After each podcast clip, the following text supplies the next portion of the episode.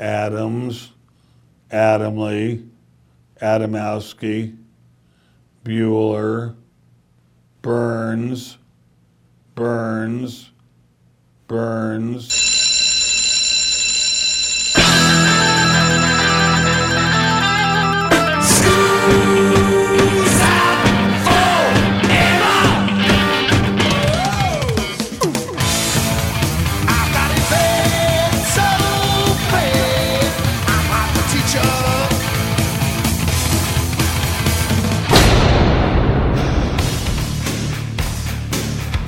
It's time for school, Rock School, with your hosts, Dr. Joe Burns. Give you one more Robyn dancing on my own.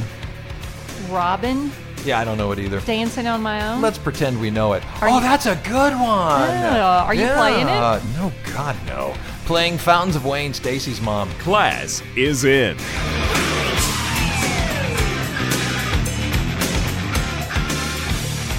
Rock School Radio Show right here on the Rock School Network. It's uh, it's summer, so we are way ahead on shows.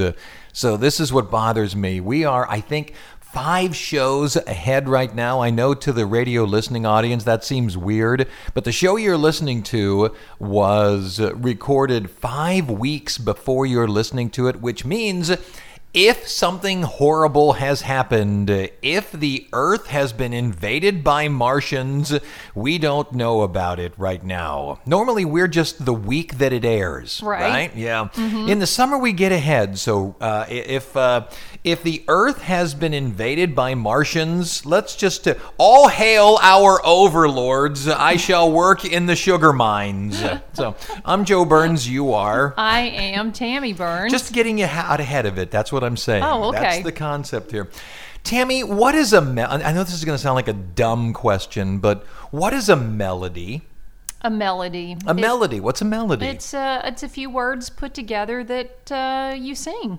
okay, oh, and, and it's is it the words or is it the music? Can a melody be just na na na na na na? Yeah, See how it's I the think it- same I word? think, I think it can be words or music. okay, it can be words or music. Does every song have a melody? I certainly hope so. Okay, what's the melody to say dueling banjos? Those of you in the audience too, while she's thinking, what's the what's the hmm. melody to dueling banjos? And I know what you're gonna do. Dun dun dun dun dun dun dun dun. Really? Yeah. Once the two of them take off, what's the melody to dueling banjos? I got a better one for you. If you can't come up to dueling banjos, what's the melody to rapper's delight? Now I know what people are gonna do. Hip hop, a hippie to the Hibbity-hop, hibbity hip. Okay, Yes, hum yes. that.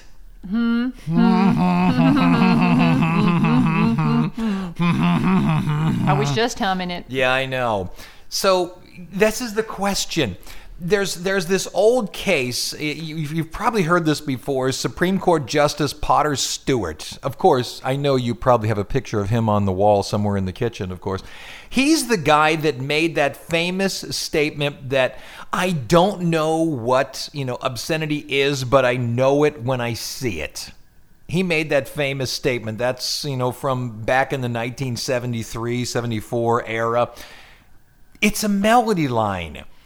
What is it? What makes it good? Why do some melody lines like the Beatles' Yesterday stick in everyone's mind? Mm-hmm. Why does the melody line that I write not stick in everyone's mind? Right. So that's what we're going to talk about today. Okay. What makes a good melody line? You think to yourself, well, Joe, it's all subjective. Well, yeah, to a point. However, there's research out the wazoo on what makes a good melody line, and people that will take lots and lots of your money to teach you how to write a good melody line. So is it words or music? I don't know. We're going to talk about that today, and we'll see if we can't come up with an answer. I, I have another one for you. You know the song "Foggy Mountain Breakdown"? That's the the banjo part. Yes. What's the melody to "Foggy Mountain Breakdown"? I don't know, but every place that you can't find a melody has to do with the banjo. Here's Foggy Mountain Breakdown. Pick out the melody on Rock School.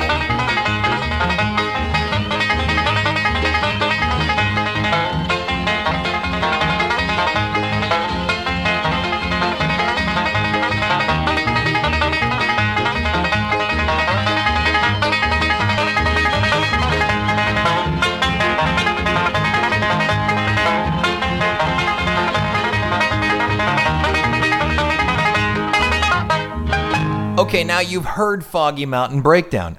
Again, I defy you. What's the melody to Foggy Mountain Breakdown? You're picking a lot of musical instrument. Well, that's the thing. It's an instrumental, but see if it's an instrumental. That's the word I'm looking for. Right, if it- Instrumental. even if it's an instrumental, it has to have a melody, and everyone can listen to it and go. Even if they don't know the name Foggy Mountain Breakdown, Yeah. they can come up with the fact that oh, I know that song.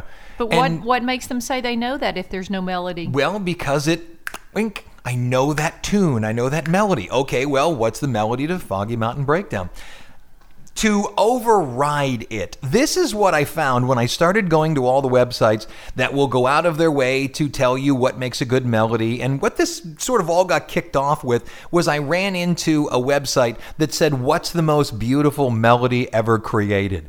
And again, you know, that's a nice a nice rock school topic. The problem is that's completely subjective. What's beautiful to me is not beautiful to you. Amen. I get into these arguments all the time at band practice. You know, I I like punk, don't get me wrong. I mean, it's okay. I like it. I don't reach for it, but there's a couple people in my band that love punk music. Right. And we go back and forth about, well, this is great. Eh, it's okay. It's a subjective thing. It's not worth the argument. It is. That's that. You're right.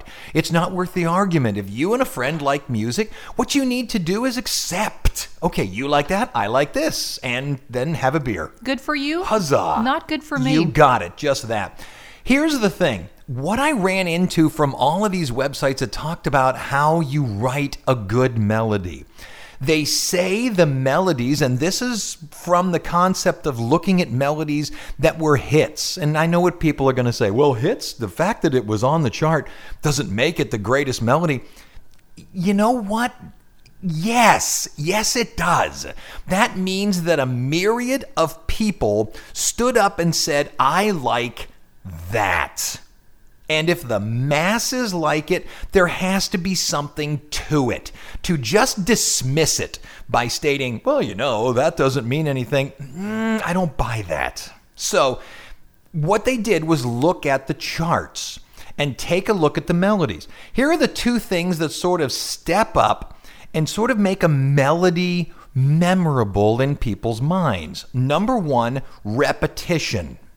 It does the same thing again and again and again. And the one that came up that they sort of suggested, okay, look, look, look at this one, mm-hmm. was somewhere over the rainbow. And they said it's that big jump. Somewhere over the rainbow. But see, it does it again. Blue birds fly Yeah. birds fly over the rainbow. Why then, oh, why can't I? See, it does it three times Uh-huh. in a row. It's not quite an octave every time, but it's that bum, bum, bum, bum, bum, bum. See what it does? I do. It does it all three times. It's the fact that the melody did something again and again and again that stuck in people's mind. Fine. What else?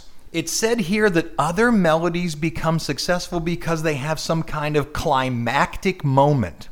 Something that people hang around for. Something that people Waiting people for it. Right. They wait for something to happen. You know the song Badfinger? If Yeah. you want it, here it is. There's that point in the song where it goes, Sonny, if you want it. Yes, I do know that point. There's a story that, you know, whether it's true or not, and again, why let the facts get in the way of a good story, that the people of Badfinger, Pete Ham and company, said to the author of the song, which is Paul McCartney, you know, we don't want to do that dead halt, Sonny. And and McCartney, who obviously is a master songwriter, said to them, look, this is the thing. This is what people are going to wait for. Uh-huh. This is, and he had He it was com- right. He had it completely right. That climactic moment. And they said that's the two things. You either have to have this, or you have to have this, or you have to have them both. Remember in Whitney Houston's I Will Always Love You? when she it- stops. It goes on for two minutes and Yeah. then it comes to a dead halt. Yep. And then there's that huge note, and I, and everyone waits for that oh yeah. in Adele's song Rolling in the Deep. Everybody waits for You could have had it and then that big hit right all Right. that note way up top. That's what they're waiting for. That's what sets the melody apart. So now we know how to do it. Again, is there a formula to it? If there was, like if there was, it'd be easy to write a hit. Who knows? Here you go, Badfinger on Rock School.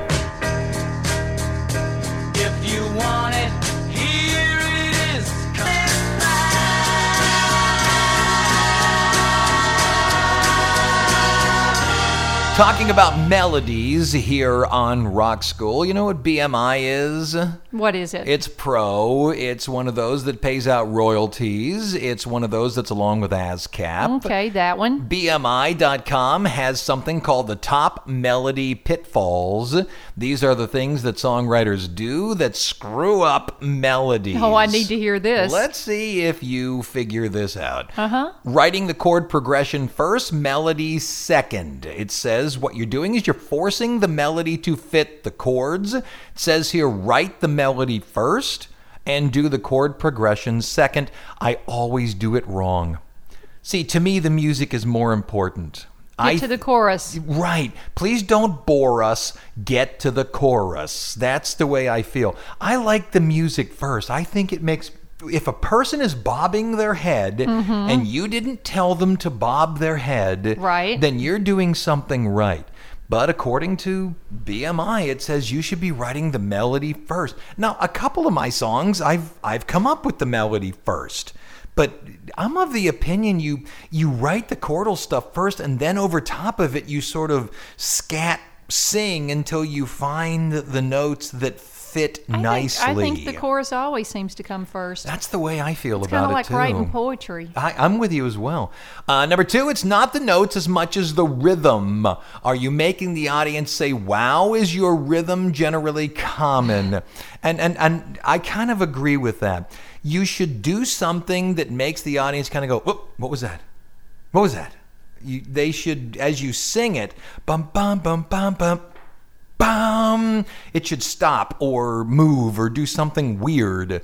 They shouldn't hear something they've heard before, which is darn difficult because you only got 12 notes to play with. uh, number three, you do not differentiate each section of the song. Look, you've only got three the chorus, the verse, and the bridge. And they should have three distinct melodies. And that's tough. It really is. That means you're writing three separate songs inside of a single one. It says you should. And the one they're suggesting does it most, I guess, most best. Thank you. I'm an, English, Bestest. I'm an English person. Uh, Rolling in the Deep, they say, does it best of all uh, of all the songs that are sort of recent. Uh, too long of a melody line. Catchy lines are short and repeated rather than long and drawn out. I agree with that. It should be short, quick, get it done. And people should learn it quickly. There's an old rule in radio. It's called the three second rule. Uh-huh. When you fire off a song on the radio, Yes. people should know it in three seconds.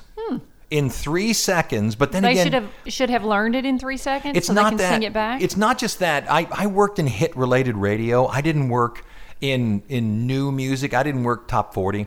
I worked hit related radio, stuff that people knew.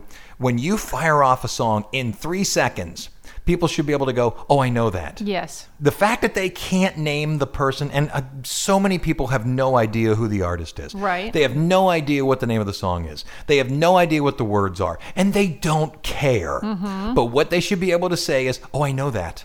I know that. I know that song."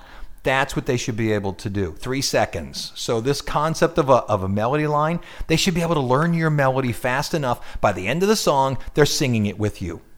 Oh, I, I- agr- I agree I with agree. that. Yeah. Yep.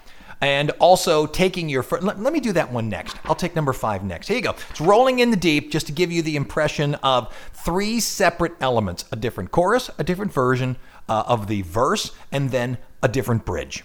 Here you go. She hits all of them, huh? oh yeah, according to BMI, it's Adele on Rock School.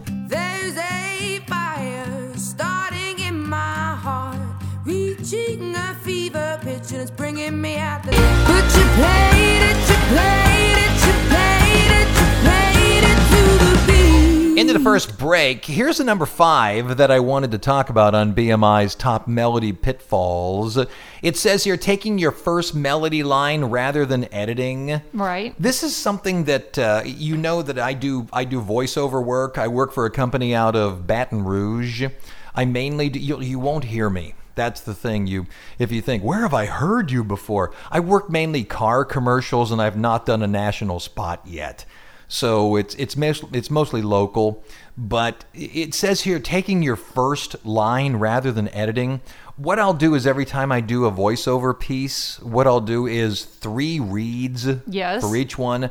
I'll do a very hard nosed read, which is the, the concept of, you know, your car can get that. And then you'll do a very light read, you know, your car can get that. And then what you'll do is a fun read, which is just weird. You know, your car can get you a, that kind of Oh, of that thing. was fun. Thank you.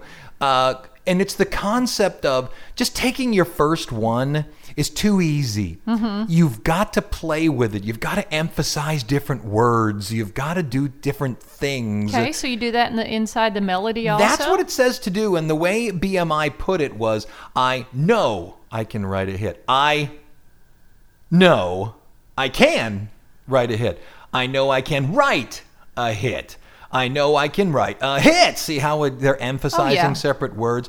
You probably don't remember this, but what would happen is at radio stations we were dealing with, uh, the people that owned the businesses would not leave it to us, the disc jockeys, to read the commercials. Right. They were spending the money, so they were going to read their commercials. Yes. So they would come in and stand behind the microphone, and people believed that simply talking would make it sound natural. Mm-hmm. So what they would do is come in and, if you come to my restaurant, I will make I will make you French fries, and it will be delicious. And do you remember how many people came in and did that? Oh. Yeah, and it just didn't sound wonderful. And what we would do is try to teach them that there was a roller coaster in their Mm-hmm. voice. It went up and it went down, and went up and went down, and you had to make that up and down sound natural. Had to sound like you were speaking to the people on the other side. Yeah. So we'd put marks on top of it and we'd teach them how that went. But I think that's what BMI is talking about. You've got to make it so it sounds natural so the person who's listening believes you're simply singing directly to them.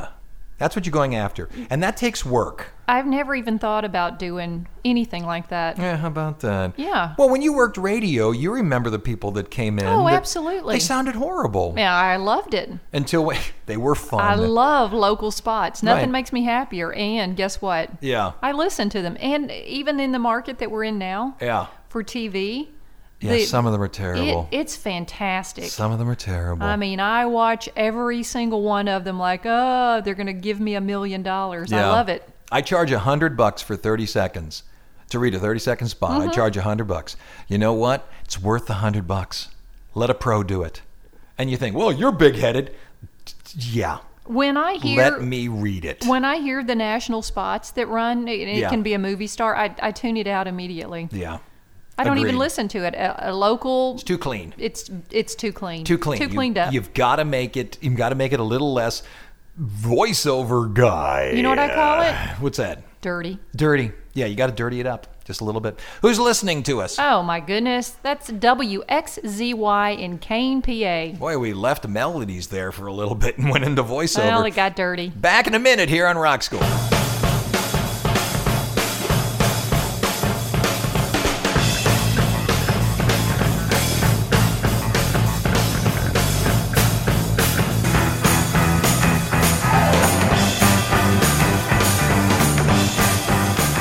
Out of the break, Billboard magazine created a list called the top 100 choruses of all time. Choruses. Again, yeah, that's a hard word to say. Again, there's that concept of please don't bore us, get to the chorus. Yeah. A lot of people can't tell you what the lyrics are in terms of the verse, in terms of the bridge. But when you get to the chorus, They can all sing it. they can do it. Watch your friend as they're singing in the car. When they don't know what they're talking about, they'll turn their head to the left and look out the window. Uh, something's, something's very interesting out here to the left. And uh, yeah. But when they get to the chorus, da da da da, they know it. I have here the top 25 choruses, and you can pretty much suggest that the reason the chorus is interesting is because of the melody, right? Here's first, uh, I'm just going to start at 25. Okay. Rehab, Amy Winehouse. Oh, yeah. Telling me you're gonna go to rehab. Crazy in Love, Beyonce. Cam'ron, Hey Ma. I don't even know that I don't even one. know that one. Yeah, yeah. Skater Boy. He was a skater boy. 22. Uh, Fountains of Wayne. Stacy's mom has got it going on. Eh. Number 20, Taylor Swift. You belong to me. I don't know Eh. that one either. Really? No, I know a Taylor Swift song that you don't. I. God, Hmm. we've ripped the time space continuum. Uh, Britney Spears at 19. Oops, I did it again. Yeah. CeeLo Green, F.U. Number Mm-hmm. 18. Number 17, Lady Gaga, Bad Romance. 16, O Town, All or Nothing. Adele, Rolling in the Deep. Give you one more. Robyn, Dancing on My Own. Robyn Yeah, I don't know it either. dancing on my own. Let's pretend we know it. Are oh, you- that's a good one. Yeah, are you playing it? Yeah. No, God, no. Playing Fountains of Wayne, Stacy's mom. You, why you give me that look? Oh. She's got it going on on Rock School.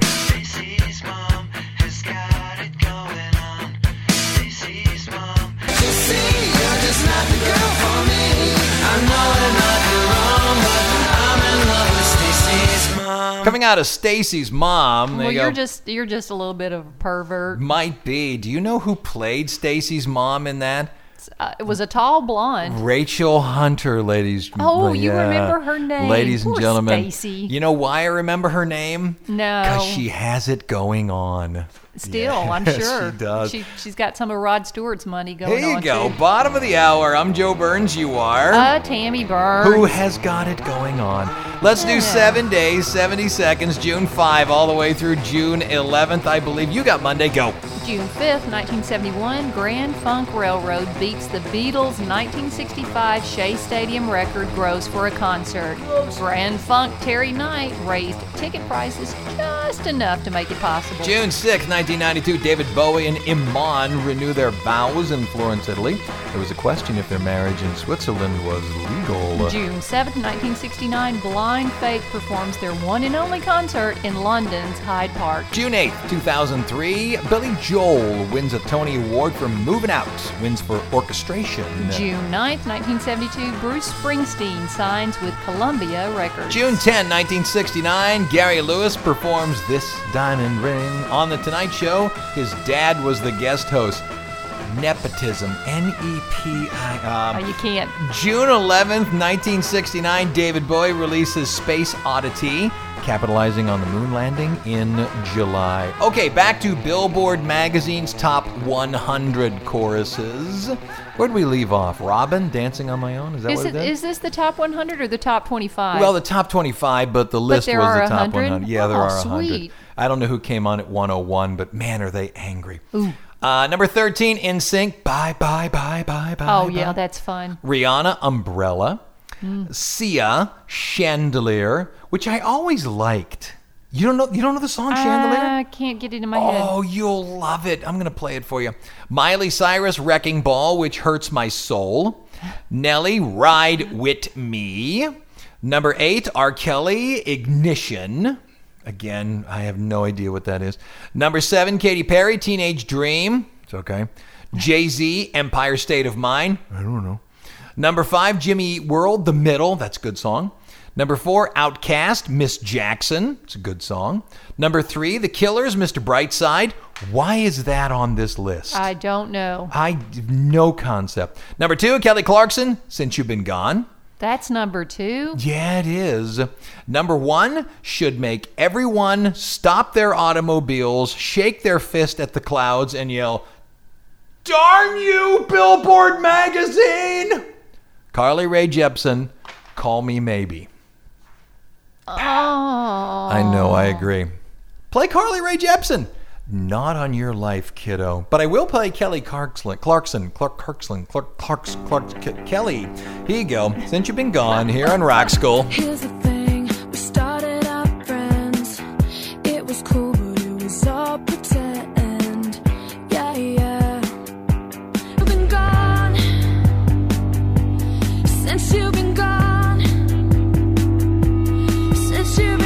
Okay, we're going to talk about Gary Ewer here and Secrets of Songwriting. It's a website I ran into.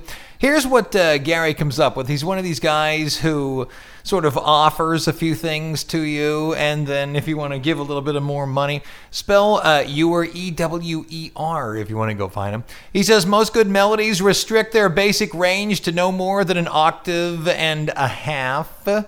That seems a lot to me. Does it? It does. Well, you're the music god. I don't know any of this. Music God, really small Guy, G. G-U-Y. Oh, I thought you said God. No. I was positive you said God. Uh, it also says here most good melodies have repeating elements, as we said before earlier on in the show. Also, most good melodies are comprised of stepwise motions, moves by scale steps. Uh, occasional leaps. However, most uh, melodies don't have those big giant leaps. They just kind of walk up and down the scales here. Uh, and I've got a couple other things from Gary uh, Ewer. However, a song that kept popping up was uh, Peter Gabriel's Solsbury Hill. It showed up in two or three of these uh, websites that I've been talking about who talk about melody and such. And also, Gary discussed it, and I thought I would play it just to see what would happen. Here we Good go. deal. All right, it's uh, Solsbury Hill here on Rock School. climbing up on Solsbury Hill. I could see the city light. Wind was blowing, time stood still. Eagle flew out of the night.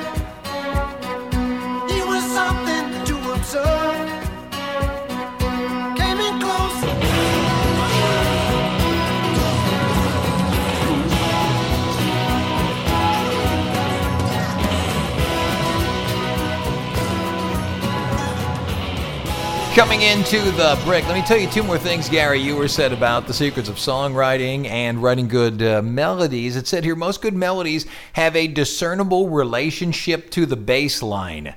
You know, I've heard that on everything. Yeah. That everything must, in some way, shape, or form, uh, connect back to the bass line. You're not buying it. I, I'm not buying it. I think that I get it. Everything must sort of groove together. Yeah. But the melody line is what people take away. It's in terms of, if you think about commercials, there's the slogan, and people should take away the slogan when you think about Rice Krispies, it's Snap, Crackle, Pop, Rice Krispies. When you think about Kit Kats, it's Give me a break, give me a break, break me off a piece of that Kit Kat bar. I, I think the melody stands alone. I get what Gary's saying here, but connecting it to the bass line all of a sudden means that your bass line connects with your melody and you all of a sudden make your bass line the melody line. And I don't know that that's correct. Isn't the bass your drum?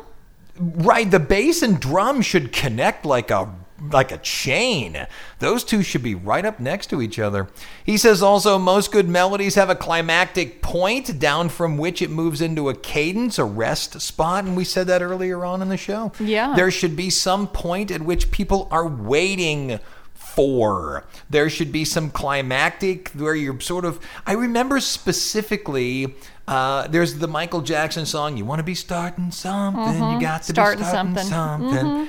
I remember specifically, and I get it. Michael Jackson has become a a, a, a punchline and such, but I remember specifically people sitting around cars waiting in that song for them to go hee haw. Oh yeah. That's that was huge. He was the master of that. He really was, and people were waiting for that to happen. Yep. That climactic point. If you can find that, that was the early.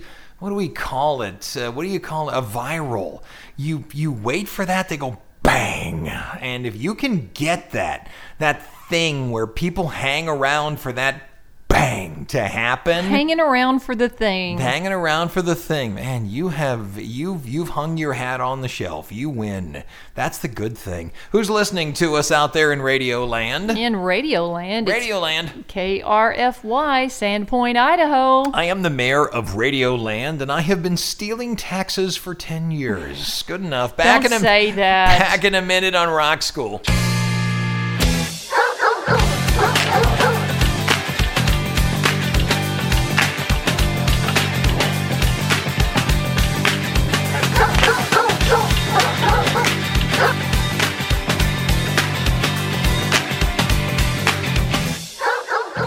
Final break here on Rock School as we talk about what makes a good melody line.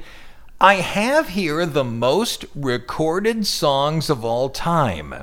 Does These- that make a good melody line? Well, it has to have something to do with it if people have gone out of their way to re record the songs, to copy the songs, to make covers Mm-hmm. of the songs. It has to. Has got to, has to mean something. All right. You have to have written something that's worthwhile. So, what I have here are the top 12. Why? Because that's what I was given the top 12. Number 12, Johnny B. Goode. Now, these are according to the pros. These are the professional rights organizations. These are the people who receive and then distribute all of the royalties. this is a money guy right here. Right. So this isn't just some group of people that are like, I think it's these. No, these are the It's not the that, cover band on Saturday night, right? Right. This is the group of people that distribute the royalties. So these really are the distri- distribution of funds top songs. Number 12, Johnny B. Goode. Number 11, Satisfaction, Rolling Stones.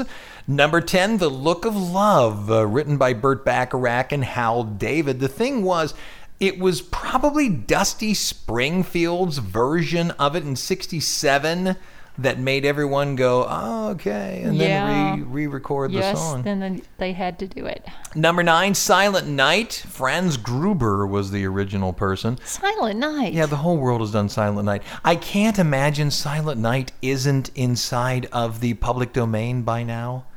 That would seem to me it is. Number eight, uh, Louie Louie, Richard Berry, 1955. The thing is, Richard Berry doesn't get the amount of money anymore. He sold it to a publishing company not too long ago. Uh, number seven, Summertime, George Gershwin.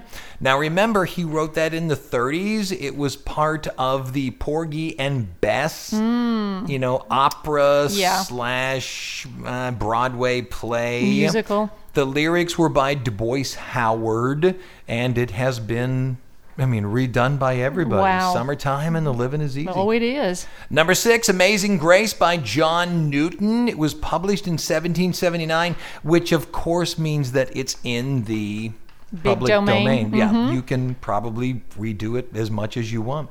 Number five, Somewhere Over the Rainbow, Harold Arlen, lyrics by Yip Harburg. Which were, I'm assuming, uh, this was done by MGM. Mm-hmm. I'm assuming these two guys were just part of the the music writing crew Yeah, I would think so. that was out there. We're, we're you got to remember this was during MGM's sort of more stars at MGM than there are stars in the sky. oh, yeah. And I'm not sure they went, "Hey, we've written this massive hit." Uh-uh, It was just the next One of a were hundred. doing. Yeah, you got it.